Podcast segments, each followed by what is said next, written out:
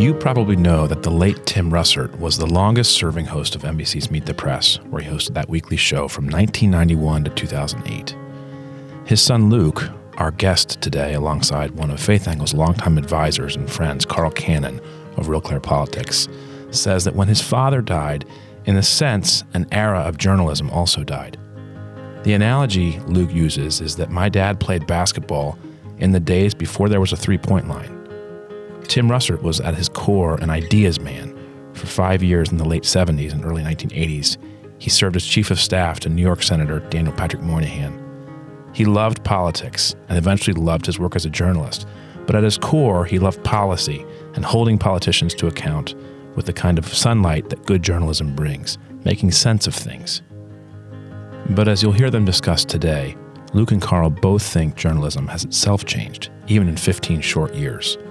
Luke's father, and Carl too, grew up in the era of Walter Cronkite and the big three Peter Jennings, Dan Rather, and Tom Brokaw. Journalism today has splintered into a thousand outlets with 24 hour coverage, gotcha questions, advocacy soapboxes, and too much Twitter infighting. In an age of online advertising, a lot of local outlets can't even afford to staff school board meetings or cover other local dynamics. The industry's become more performative, more everywhere, more ideological, and more everything all the time. For his part, Luke worked as a political journalist for eight years after his dad's death, before in October of 2016 taking a deep breath and choosing to walk away. Initially on a six month trip that turned into a three year big think reflective journey to over 65 countries. As you'll hear, the season included religious encounter, too. Tom Brokaw announced to the nation on June 13, 2008, that Luke's father had died of a heart attack shortly after recording several Meet the Press voiceovers for that week's program. Luke was 22 years old that day. Today, just over 15 years later, Luke is the author of a New York Times best-selling book, Look for Me There: Grieving My Father and Finding Myself. His mom, Maureen Orth, is also a longtime journalist at Vanity Fair, and they've become closer since Tim's death. If Luke's story and career is still unfolding, the book he describes today offers vulnerability, wisdom, and beauty. One last note about this week's host Carl Cannon doesn't mention that he too is the son of a legendary journalist, Lou Cannon, a lifelong journalist and the author of eight books. Carl is executive editor and longtime DC bureau chief for Real Clear Politics, the winner of the Gerald Ford and Aldo Beckman prizes for exceptional White House coverage, and the past president of the White House Correspondents Association. Enjoy the conversation.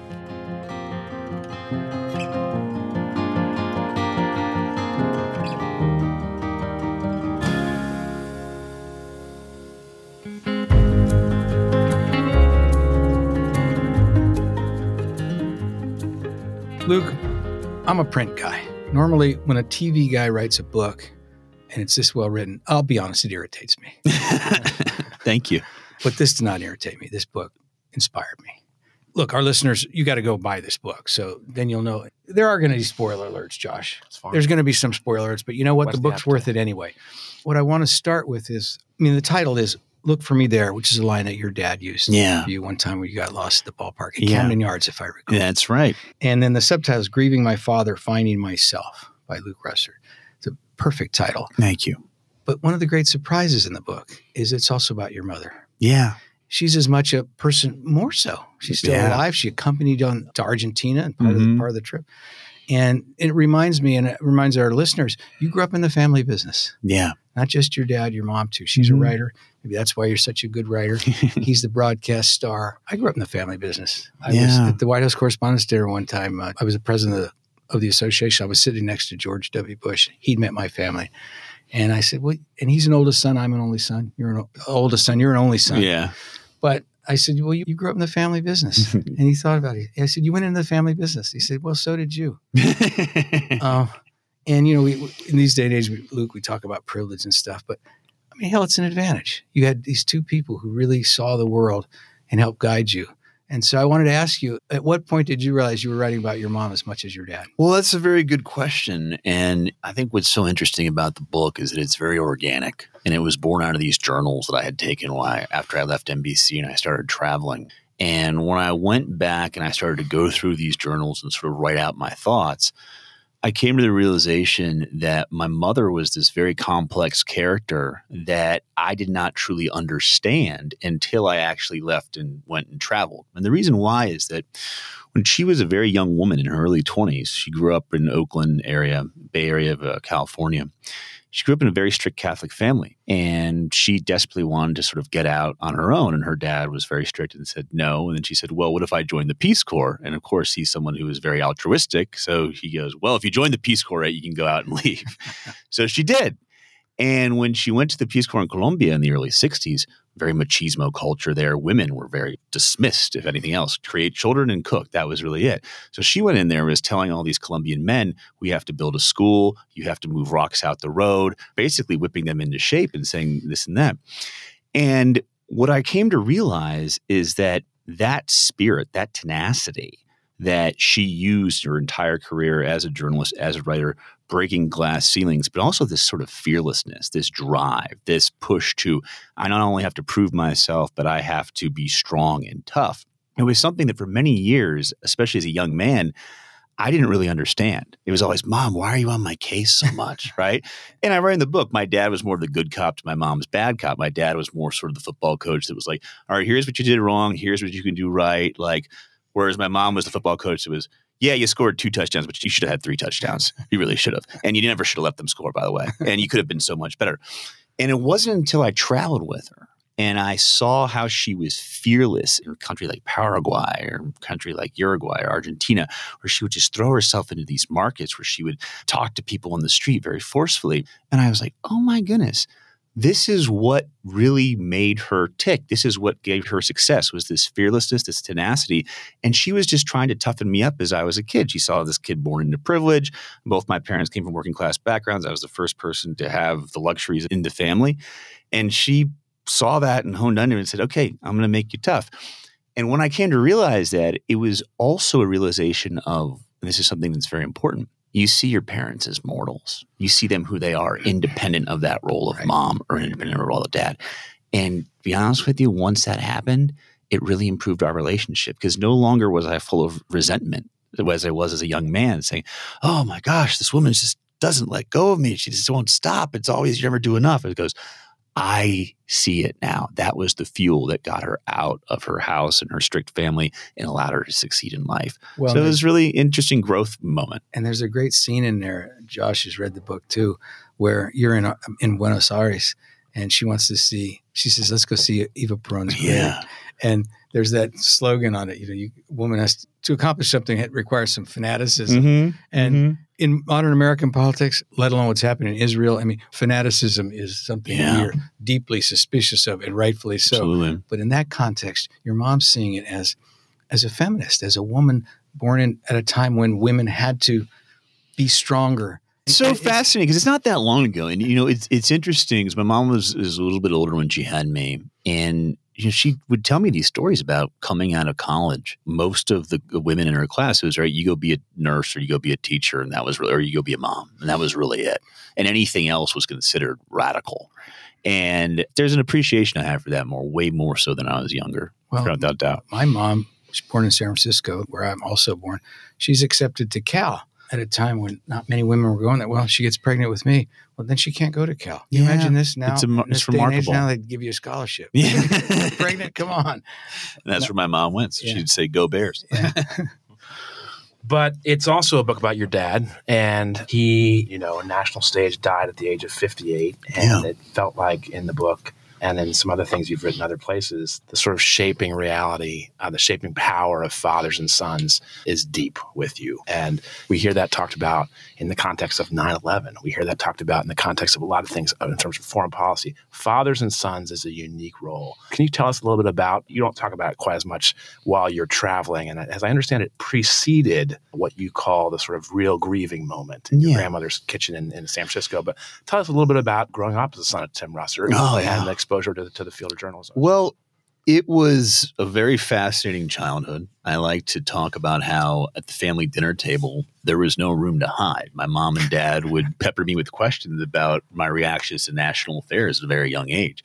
We would have the nightly news on. Dad would come home from work. And there were certainly questions about, you know, what's going on in school, what's going on in your life, and how are your sports. But there was also, did you see what Newt Gingrich said about the budget shutdown, yeah, the budget showdown and the government shutdown, et cetera? Did you see what's happening in Kosovo, or did you see what's happening in the war in Iraq, et cetera? So there is certainly a premium put on being well informed and being civically minded and engaged for sure. But what was really interesting with my father is that for someone who was as busy as he was, he always made sure that he had time. And that was really an incredible gift that I was not as conscious of it living in the moment. But thankfully, I realized when I got to college and I was exposed to even more people, especially people who had very hardworking dads, and they just, you know, I grew up hardly seeing my dad. I said, "Well, that's crazy." And they go, "We must have been the same for you." I said, "No, my dad was around all the time. Like, he came to all my games. He helped me with schoolwork. He was very much involved in my life." And that is something I'm just so incredibly thankful for. And I think which you know he wrote in his book Big Russ and Me about my grandfather who was an Irish Catholic from South Buffalo, a garbage man, who didn't necessarily have the time because he worked two jobs along with newspaper delivery, but he always made sure my father knew that he cared and he loved him. And my dad sort of took that to the next level. Is I'm going to make sure that you know that I love you and I care for you, but I'm also going to give you that time. So that was incredible. The other thing that it was very interesting growing up was my father was very even keel. And I look back at those days because I think now, you know, we talked about a little fanaticism earlier. There seems to be this just culture where things swing so fast. And there's like, okay, there's a problem, and then there's a correction, and there's an overcorrection, right? And one of the things that I always remember about my father, which was very helpful growing up, is that he never got too high. He never got too low. It was really this idea of, you know, life's a baseball game. There's plenty of at bats. You're going to hit a grand slam some days. You're going to strike out other days, but make sure your average is good and you'll be okay. Right. And I think that was something that I've carried with me for a long time is sort of take a pause, take a breath, and don't get so wrapped up. And that was something that he really was a big believer in for sure. Luke, that attitude imbued his journalism too. He, you mm-hmm. know, I remember you open early in the book, you know, the scene when you find out it's, it's devastating, and Yeah. even today, I'm sure it's a painful thing. But all across the city, people, I, I'd only met your dad a couple of times, people who didn't even know him, journalists, it was mm-hmm. a blow. Yeah. And he was considered the standard. And not, not the only one. These people, Tom Brokaw, and, you mm-hmm. know, Woodward, whoever your people are that you look to, but he was really one of the greats. And one of the things that made him great, in my opinion, in my views, was kind of what you're talking about now. He was not only even keeled, he was nonpartisan. Mm-hmm. And he asked tough questions of both sides, but he could do it without rancor. He could do it without anger. He could do it without posturing or Mhm. making himself the story. And I look around, I don't know what your views on this. I want to know your views on this. I see less and less of that in journalism, especially I broadcast think journalism. one of the reasons. what would he, what would your well, I think one of the think? reasons why he's so revered now is, you know, it's 15 years after his passing. And his name comes up. I mean, it still trends on Twitter every now and then, which is amazing because he was, you know, Twitter had just come out when he passed away. And I think about that. Why is he so revered all these years later? I've been fortunate to meet young kids who may have been five or six when he was on air, and they're, well, I remember him uh, on Sunday morning having breakfast with my family. So, how the hell do you remember him? Right. And what I've come to realize, I think for a lot of people, his death really marked the end of that era of more straightforward, gentler journalism. And what I mean by that is the sort of news in the morning, news in the evening, cable during the day, and real print newspapers that people took real pride in and read front to back. And when he passed away, it seemed everything sort of started swaying more digital. Opinion became more involved in it. Advocacy became more part of a part of it. And the format changed. And I always say, I said, I think to some degree, if to use a sports metaphor, I almost feel like pre digital, my father played before the three point line. It's a different game now. And I think what's most disappointing to me, and people say, well, why is it the way it is? Why is it the way it is? I go, there's one thing that I've noticed that I think would make a huge difference. If you watch the Sunday shows now and you watch other programs, there's this emphasis put on speed and graphics and boom, boom, boom, boom, boom, boom. And what my father did was he would have these 24, 28, 32 minute segments that were almost like depositions, right? Yeah. Or cross examinations, whatever you want to call it. And it was very simple. It was you said this, here's the graphic. Why is there a change in your position? Can you defend your position? And sometimes he would just stick to one question if the politician wasn't answering it, or get to the point where it was obvious the politician was not going to answer it. And the audience was smart enough to realize this guy's a phony. This lady is not going to answer it. Right? right. And I think what we've gotten away from is that format which is problematic because now the politicians they go to these professional training schools right. and they're taught how to run out the clock right, right. right? so just sort of regurgitate point after point after point after point and they're not so much speaking to the middle anymore they're very much speaking to their base because I think the idea now is almost like a parliamentary democracy, right? Turn out as many of your people as you can in the middle, whatever. And that's sad because it never was like that for quite a long time. So it's striking that the smartphone is at the heart of that. Mm-hmm. My, first job when I was in grad school was at the Shorenstein Center on yeah. the press, politics, public policy stand. And the whole idea was there's an interplay, a nexus between journalism and what actually happens in the country. For sure. And we ought to spend more time thinking about that. But it almost feels like we're playing that in a way that and I think the, I think the smartphones and the apps and all that it just it moves at a pace it's way too quick. The technology we have not kept up with the technology. The other thing is I think there's a certain citizen journalism component of it that is good, but on the other hand, there's no more gatekeepers. And if you look at that, that's increasingly problematic because someone like Carl is way more of an effective gatekeeper than some guy who's just you know riding the metro right now. but now they're put on the same pedestal. That guy Nichols writes about the end of expertise. You know, I think that's a serious, serious problem that you see often now. Yeah. What, what do we do to get it back? You don't want to be a luddite. You don't want right. You, you literally don't want to turn back the clock because you can't. But no, but I, don't. I, you know, it's a good. question. I think journalism. it's one of these things where you have the technology is changing at such a clip, especially now with AI, mm. and we have to sort of figure out. All right, is there a place to go where people can say, I trust this news source or I trust this information. I do a lot of stuff with my local high school, helping them on their board, and ChatGPT is a huge issue now in schools.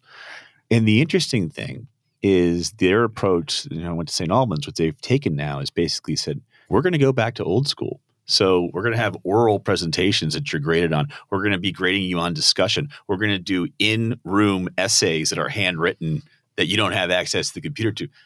You know, you don't want to be a luddite, but maybe there's something there, which is that right, Luke, when you, know, you, when we put out the scrolls in the town center. When you figure out how we do that to journalism, you, right you know, we'll form the, that's a billion we'll form the media idea. company right and we'll on. do it we're talking with Luke Russert, son of Tim Russert, about his book, Look for Me There Grieving My Father, Finding Myself. Can we go to some of these countries now, Josh? Please. You know, please. At, without a smartphone, preferably. No, yeah, right. Well, you know, at, at, the Epcot Center in Disneyland, they have the countries like England, and then there's a pub, and then yeah, right. We'll go around the world. Well, let's do a little of that. All right, let's start in no particular order. Sure. Thailand. You went to Thailand. I did, yeah. And the Buddhist temples there reminded me the first time I went there, President Bush was having some. You yeah. Know, you know how this goes. You cover the White House. You just you go. I don't know right. what it was. We were there for three days, but we took a trip. A guide took us on one of the canals Man. in Bangkok down to uh, this Buddhist temple, and we're looking at this thing. Walk around, it's huge, and most of the figurines there's some they're having sex is what they're doing. and the guides and we're all kind of looking at it and the guide sort of sees us he goes the temples where you have don't don't have this? Well, I said, well, I don't know. The churches and synagogues sure don't. the cathedrals don't. He says, yes, yes, America. Yeah, mostly Christians and Jews, some Muslims. I said, yeah, Muslims, Christians, and Jews. He goes, the children of Abraham. what a quarrelsome family. and I realized it hit it's me. very true. Well, it hit me. And this book, your book reminded me of it why we need to get outside our bubbles, why oh, we need to oh, get outside yeah, the United States. For sure. You learn things just by seeing them, mm-hmm. just by mm-hmm. being there. Yeah. And so my question, because that was a long That's great. Wind up. Wind up. He's not like W. Bush used to cut me off my question. Cannon, you have a question? so you went to Hanoi and you went yeah. to the Hanoi Hilton. Now, you I and did. I both knew John McCain well. Mm-hmm. Yeah. What did you learn about McCain? What did you feel about McCain from being there that you didn't get here? So I had long admired John McCain. And when he ran for president in 2000, that was a very inspiring campaign because I thought it was, you know, we had come out of just this sort of drama of Gingrich versus Clinton, and you started to see the hyper partisanship really starting. And McCain came in and said, listen, you know, Straight Talk Express, pay down the debt, strengthen our military. So it was one of these campaigns as a young kid. I was like, hey, this is this guy's sort of speaking to being rational. And I developed a friendship with him and I covered him on Capitol Hill. He had a good And, nickname uh, for you. Yeah, Skywalker, which was very funny. and he was hilarious. And all the stories about him, you know, the dirty jokes and the comments, they're, they're all true. And they're so, he, he really was a, a genuinely nice guy. And I think that he was someone who he cared. You know, he really cared about the country. He cared about making friendships across the aisle. And he cared about America's role in, in world affairs. So I'd always admired him. And I was always struck by how he was offered to leave because of who his dad was. And he said, No, I will leave in the order of which His father was here, an admiral. an admiral Yeah. in Vietnam. So I'd always wanted to see the Hanoi Hilton. I also grew up with boomer parents where Vietnam was very much a focus of the conversation. The dinner table, it's everything would trace back to Vietnam in some capacity, whether it was LBJ or Nixon, et cetera. So I was always fascinated with the country. So I went there sort of expecting them to be maybe apprehensive of Americans or dismissive of Americans. They're so kind, so nice, so welcoming. But you go to the Hanoi Hilton and you see the degree to which that cell was so decrepit, so dark, so just incredibly scary. And you think about McCain being there for all those years, just the torture and getting beaten. My admiration for him grew enormously. But I was also left with just this incredible sense of gratitude for how he was one of the leaders, along with Senator Kerry, about normalizing relations. Right. And you see that gratitude had really, I think, rubbed off on the local population there. They have a monument to him and they all were thankful. So you see, you know, here's a guy who had every right to be angry about what happened to him. And here you have a people that could you could totally understand why they would be angry about what happened to him. But as the years go by, they go, you know what? That doesn't get us anywhere. What gets us anywhere is normalizing relations. And you see where we are now. Who would have thought in 1968, 1969 that Vietnam's an important ally against China? So it's it's really amazing how the world turned. Well, I never heard McCain put it strictly in Christian terms, but I did think of that while I was reading your book, Luke, because Because forgiveness. yeah, because there's The a power of forgiveness. element for sure. to your book, Mhm. and that's what McCain had to do. He, He had to did. forgive these people. It's not easy. Yeah. It's certainly not easy. And when he passed away, they did a big thing about the- guard who was there, did this whole thing in Vietnamese about he was the most honorable man we ever had and everything. So they, Easy for you to say, yeah, now, right. pal. well, I'll keep going, Josh, if you want. We, we're in Vietnam, with Thailand, baseball in Japan. oh, wow. Yeah. Luke? So baseball in Japan was an interesting one. I, I had been fascinated in college. I was a history major, and I specialized in U.S. foreign policy, World War II and beyond. And one of the questions that a professor had brought up was, and which is now because of Oppenheim, gotten a lot of traction. Oh, is, Oppenheimer, Yeah, Robert should we had should we have dropped the bomb, right? And Oppenheimer, yeah, and it was a question that I always sort of struggled with because you know Eisenhower opposed dropping the bomb, Truman was for it, and I'd always wanted to see Hiroshima. And I went there, and it's it, it is really heavy. I mean, you see the degree to which the atomic bomb just annihilated an entire people, and and how it's a generational transformation for many many years. But there is a baseball team there called the Hiroshima Carp, and they're kind of the lovable losers of the league, if you will. They've had some recent success. And so I do this very heavy day and I go and I'm going back and forth about, well, you know, I, I, the bomb was something which we can go through on. You know, my dad worked for Senator Moynihan for some years. Senator Moynihan would say the bomb saved my life, right? Other people said never should have happened. I think we can debate that to the end of time. But I go to this baseball game, and there you see these incredible fans. The Japanese baseball fans are engaged the entire game. They're so clean. There's no garbage anywhere on the concourse or anywhere in the seats. They come and give you these wonderful chicken teriyaki, sushi, and beer trays. Everything was fantastic. And you look there and you hear the crack of the bat, and you see the smiling kid. You know, again, this power of forgiveness, but also sort of the power of the United States to say, you know, we did something and we're going to help rebuild you. And it was just a wonderful American moment for me because here's another group of people that you would say, they're totally in their right to be upset. But instead, they're incredibly welcoming. And, well, here's our national pastime being played. It was really powerful. It really was. There, there are parts of this book I would add to what Carl's just described that are personal and Mhm. about your story, but there are parts of this book that are also tantalizing and make you want to go, like make you want to travel again. It's not, Oh, I've especially if you've already been- booked a trip to Patagonia. Oh, yeah. this is a little bit of a self-interested question. You know, Carl is a legend when it comes to many things, but also faith angle. He was close friends with Mike Cromartie, who died Yeah. in 2017 of cancer, Mm-hmm. and it's kind of like the board chair a little bit, honorary title, elder statesman. You know, not too elder, but just a statesman. You know, so he's The so- mayor of a very, very small town. but there's something about what we try to do in getting journalists together, which is usually to go to the sea, to be away.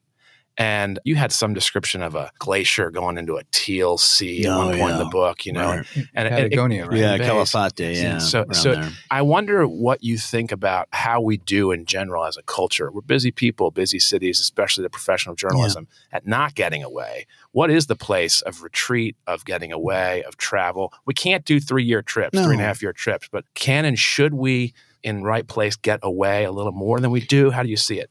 One of the things that's so fascinating, if you look at the Abrahamic religions and if you look at Buddhism and Hinduism, is one of the central themes in all of them is this appreciation of the natural world, this God or whatever spirit you believe in has provided, right? And there's a direct correlation between the power of the natural world, the beauty of the natural world, and how it rejuvenates. And you see that, right? And if you look in the gospel, Jesus, fisher of men on the Sea of Galilee, by the water, right? High on the mount, right? It's all these places that do carry a lot of beautiful nature to them. So, one of the things I always say is I totally recognize the privilege of travel, but there's so much beauty to be had no matter where you are. But the secret is that I don't think God would want you to experience the beauty attached to the smartphone there is a way to experience the beauty where you put the phone away and then you become one within your own thoughts. And you can go for a walk in the woods. That's as simple as that. No matter where you are, you know, hey, we're in Washington, D.C., go for a walk through Rock Creek Park without your phone, get away from the traffic a little bit, and just sort of sit there and contemplate. You know, there's a reason why there was a Sabbath, right? It was originally supposed to be a real decompression. I was watching this program about the blue zones, it's called. I don't know if you've seen it, but essentially it's this gentleman, it's on Netflix, and he goes and studies these cultures where people live into their hundreds. And the only one in the United States is a seven day Adventist community out in California. And one of the things that is central to why they have this longevity is they do take the Sabbath very seriously. They do not work they engage in physical activity or they go on nature walks etc so you see the power of that and for me it wasn't until i was able to get into nature and decompress that i started to finally do a diagnostic check on myself and explore these thoughts that I had been uncomfortable before. I became more comfortable in uncertainty. So that's things like grief, that's things like inadequacy, which it's a lot easier to store and ignore, especially for young men, and push away. But when you start to open yourself up, there's a lot of self healing that can be involved. But I think a catalyst for that certainly is being one with nature and being away from the grind, the hamster wheel, whatever you want to call it. Uh, a lot of it, it's digital. You know, I think one of the saddest things is that the smartphones and the things that are digital, they give this impression like you have to do something or there's this pressure to perform. And I laugh so hard because now you see, especially amongst like Gen Z, Gen Z will be like, I did something radical. I went through a walk in the woods without a phone. Like everyone should try it. Let me blog about it. Let me TikTok about it. You're like, yes, that was pretty normal. Or like, you know, my mom said that I have to wait to be picked up because, you know, she's got other things going on. And I was like, okay, when I was growing up, my mom picking me up was like fourth on the list after the dry. Thursday. Yeah, It's yeah. It's like, you know, it's yeah. like you, there's this sort of independence. So I think to go full circle, it's important to find those moments in nature, whether it's a walk in the woods or it's just time in your own home, even in a quiet place, but you're unplugged and you're not afraid to sit in those thoughts. And I think one of the ways I was able to, to sort of learn how to do that was really through prayer, because that was the first time I was ever exposed to that. And you when you're in that church pew and it's quiet and you can sort of think, that's a great sort of start. But it doesn't have to be there, it could be anywhere. Funny story I'll tell you quickly is Boehner, Speaker Boehner, who's in the book, he used to tell me he would sit after his morning walks at you know St. Peter's Church in Capitol Hill, and he said that's where he would do his best thinking. He would just sort of sit there and, and meditate. And I said, "Oh, that's funny." I said, "Not with the cigarettes." He said, "Well, the cigarettes on the walk to and from too." Both sides. You know, um, we've had at uh, Faith Angle Forum, we had Professor Jean Twenge from San Diego State who's written about this extensively, Luke, and all of the things that we see, the mental health challenges of Gen Mm-hmm. Z. She makes a pretty compelling case that all these bad things that are going on in the mental health of young people, they date like literally to the year the iPhone is introduced. Yeah. And one of her theories is that your home used to be a sanctuary Mhm. from bullying, from peer pressure, from self doubt. You go home to your room, you play your Beach Boys record. Right on. your mom would make you a sandwich, or your dad would come home play catch with you in the yard. Yeah. And that there was a rhythm to that, but you can't escape it now. These kids, it's ever present. So your point is, I think that's right. It's hard to unplug though. You It know this as well. Missing gonna- text. We're going to do this 50 minutes. I'm going to get half a dozen Right. emails and people think, oh, what's Garland? There was a time when you didn't have to be involved all the time. That's right. That's what I always say to people. I had a college roommate who was much older than me. I rented a room, the house of a Christian science practitioner, an old lady. And we had this small garret, $30 a month. That's how tiny it was. And shared this room. This guy was like a monk. He was an aesthetic. But he invited me one year to come visit him. He was from Hamlet, North Carolina, which is Tom Wicker's hometown. Hmm. And this is the 70s. And we went there, and it's a Sunday. And there was something about it that was off to me. And what it was, it was perfectly quiet. Nobody was doing anything. And somebody started up a lawnmower. and the people in the house, what are you doing? one of the one of the what? And the guy said, "Well, yeah, it's our fault because they, they kept the Sabbath. They didn't work on Sunday. Wow. They didn't do anything. They went to church. They they met family. Yeah. They'd get around and talk. Some people would watch baseball. Some people wouldn't. And these people they they'd watch football and baseball on Sundays. But he he told me, well, that's our fault. That guy drives a truck. His father drove a truck, and then he took over the business. And Sundays really is the day he has to cut the lawn. But his father had a push mower. Oh, and you went And with when- the and when- yes, and yeah, when- yeah. when lawnmowers came in, power lawnmowers, we don't want to sound like we're so old fashioned with power lawnmowers. Ah. So, so this one guy got a pass in this small town, but I was charmed by it. And Yeah. you I grew up in Northern California. I, it was kind of unfamiliar to For me, but- sure. but, it was wonderful. Yeah, Yeah. yeah, it is. It is. It is. And there's a value in that sort of way to winding down and just sort of taking a moment for yourself. And that's one of the central themes of the book. I think that there's all this societal pressure as well, especially on young people. You know, you have to graduate, get the job, and get married, and boom, boom, boom, boom, boom, boom, boom, boom, boom. And at some point, sort of say, okay, when you hit the hit a, hit a pause button here, and you know, what is this all about? Where do I fit in here? well, you Um, did. You got yeah. and you got off the hamster wheel for Yeah. what two and a half, three years. Yeah. At some point, you're going to get back on it. I'm actually amplifying what you've already been saying, but when you get back in the game, journalism or whatever profession you choose or whatever you're going to do, these lessons. I assume you're going to incorporate them and be and be a little be healthier yeah. for one thing. I don't mean to sound like you're doctor, but no, no, you know, absolutely, and do yeah. and you know incorporate this new understanding into your the next phase of your career. Yeah, I, I Am I? no, you're right. I enjoy it. No, absolutely not. Okay. One of the things that the book really taught me that was very instructive is coming up in TV. It's very fast paced, right? Right. And a lot of the time, you don't have the ability to do that sort of long form reasoning and come up with exactly what it is you want to say. So much of it's on the fly. And what I realize is that I'm much better when I'm able to compose my thoughts and much deeper. Now, one of the things I think in TV is there is an element of acting, and you have to do that, right? It's to sort of dance for your dollars, perform, get it out really quickly, et cetera. But behind that, what are you really about? What are you trying to say? In the written word, there's more force behind it, especially when you take the time and think about it. So I think for me, that was a really illuminating lesson is that I can get my points across and I can really help more people and affect more people through writing or sort of long form things and not in the sort of snappy boom, boom, boom, boom, boom. Well, you You certainly know, write so well that's enough to that's be- what I think I'm going in that direction Okay. for you know whatever it is next. I like the storytelling angle, so I Well, think you're something good at it. there. Thank you. Totally agree. And, Thank you. and it's slightly shifting gears, but if any of our listeners are on the other side of experiencing some kind of grief, uh, Oh, sure. it's tricky, right? And what are the stages? There's shock, there's denial, anger, bargaining, depression. Are those acceptance, things still? and hope. Is that still the current? thinking? Ah, that's what she says. That's what I- Cooper says. Anyway, but is there any wisdom about how to navigate that if they don't necessarily go in order? If they flash back, if you have sort of inclinations there, how, how So, do you navigate grief? I'll sort of give a long answer to this because I think it really came out for me with the book. And when I wrote the book, I realized that I was doing two things. I was simultaneously looking for something, and that was who I was, independent of my last name, independent of my mom and dad and my hometown. But I was also running away from something over this course of the journey that I had taken, and that was grief.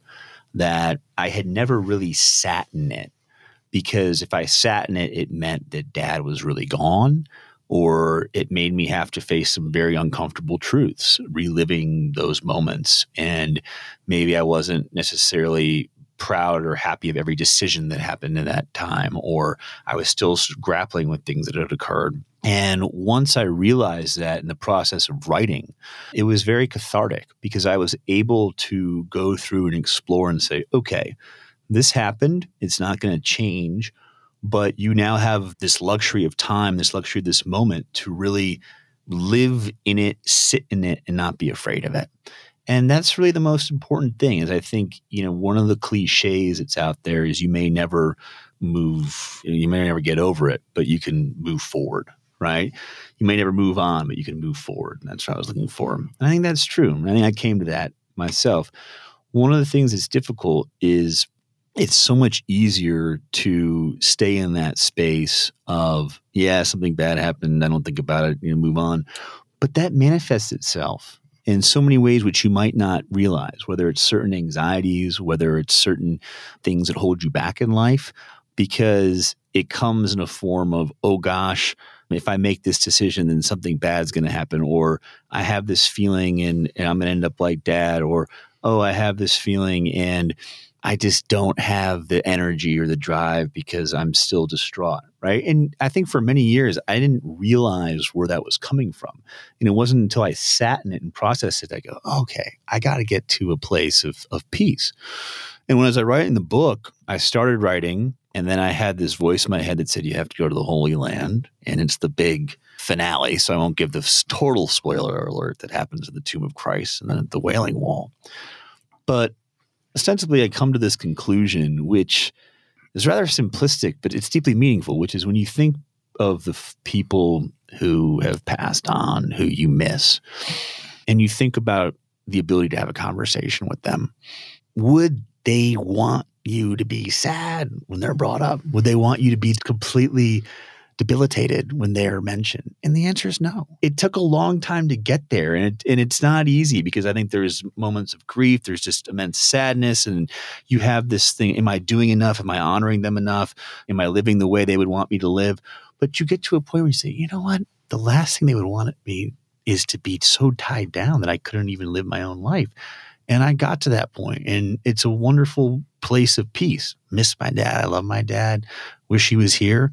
But when he comes up, I smile. It's not a source of sadness. It's just, it's really a source of strength. Yeah, well, we're, we're talking with that's Luke Russert. The book is "Look for Me There: Grieving My Father, Finding Myself." I'm Carl Cannon. This is my co-host. I get. Can I make myself co-host? Wingman's Josh Good, who runs Faith Angle Forum. Luke, this book is you really laid out well, and you go to these places and you, these adventures and these insights, and some of we haven't mentioned. You know, you bribed your way into Bolivia, dodged a coup in Zimbabwe, but the Holy Land seems like where it was going to end. Is it now? Yeah. Maybe I knew that because Josh invited me to do a podcast with you, and Josh and I talk about these issues. But but it seemed like a magnet. Like that's where you had to go. It, it's it's remarkable because I had traveled the entire world and I started to write this book, but I had not gone to the Middle East. I hadn't gone to the Holy Land, and it was nagging at me. And I write in the book, I was on a walk in San Francisco where I was writing, and there's one of those little free libraries. And I see this book that's about how to travel in the Middle East. And I'm sort of drawn to it. And I open up the little free library and I take it out. And then I look up and I see Tim Russert. And someone had left a copy of Big Russ and Me in there too. And I go, okay, well, that's that's the side. You know, you got you got to go on that. And I encourage everybody to go to the Holy Land if they have an opportunity. God willing, it's, it's, sometimes it's hard, like it is right now, but I think it all evens out. But when you go there, there is a reason why these three religions are born from it, and you feel that immense power. And I think for me, it always more so than anything, it's an incredible place for self awareness you realize just sort of how small you are and how big faith is. And I just gravitated towards that. The other component of it is for a kid who you know grew up going to CCD after mass on Sundays. All the stories suddenly became alive. oh, there's the Mount of Temptation. Mm-hmm. Here's Calvary Hill, right? Here's where Christ walked in. Simon grabbed the cross, right? So you have all those things come to life, which is incredible. But when I went there, I was seeking some sort of affirmation, some sort of clarity, and I was thankful it came. And it came through deep prayer and meditation. So I won't give the whole spoiler out there. But I will say if you have an opportunity, everyone should go at least once in their life. I mean, it really is a place of deep reflection where you know, I've met people since the book has come out. You know, I wasn't really really that religious, but I ended up there for some trip or whatever, and I was blown away. And I was like, yeah, it's just it's impossible to go through all of it and not have a little bit rub off on you you know i read this book josh look for me there as this is unfolding in israel this horrible attack yeah. against israel but you know you take a step back the way luke's talking now the muslims aren't going anywhere the Jews have been there for three or four thousand years, and there's 10 million of them. It's the Holy Land for Christians, the three of us. It's our tradition. I mean, these three religions and these three people have got to figure out a way to get along well enough that we can all go there and have it be the Holy Land. That it's the Holy Land for three religions. Muslims also have Mecca and Medina and other places, but very important place to Muslims. We've got to be able to figure this out. This, we do, and we've got and to preserve that place. One of the things that I read about was going to Hebron in the West Bank, and that's a place which is, I think, the second holiest site in Judaism, and it's one of the holiest sites in Islam. And there's a mosque and a temple right next to each other, and they're literally separated by a blast wall. And I write about seeing, you know, this is here's the tomb of Abraham, right? So here's Abraham down here, two religions that are born from him, right? Separated by this blast wall. Come on, right? We got to figure this out. Right? There's got to be a way. There's got to be a way. And I think one of the things which you see in the Holy Land is it pulls back the hyperbole, right? It's literally like, okay, here's the tomb of the elders, so important in Judaism, so important in Islam. Come on. Right? It's like here, here we literally are. We're praying at the same place to literally the same person, same deity. Right. What's the problem? And yeah, I'm, I'm with you. Well, surely journalists are not protagonists in that story. They're not the key actors, right? But there's something about appreciating the richness of different traditions that are in play and that are present in the land. For sure. And I would even, you know, extending out to the other faiths as well as one of the things I write in the book. That old adage of we're all trying to get to the same place. We just take a different road to get there. And it's very true. It's very, very true. And most people see that and they respect others. It's just unfortunately things get caught up into extremism and you see what happens. It's it's terrible. But I think most people, most people of true faith are pretty welcoming. Hopefully religious diversity is a strength. You're right. Mm-hmm. Well, friends, thanks for coming over. Thanks for coming by. It's nice to do this in person. Appreciate this very much. Luke Russert, Carl Cannon.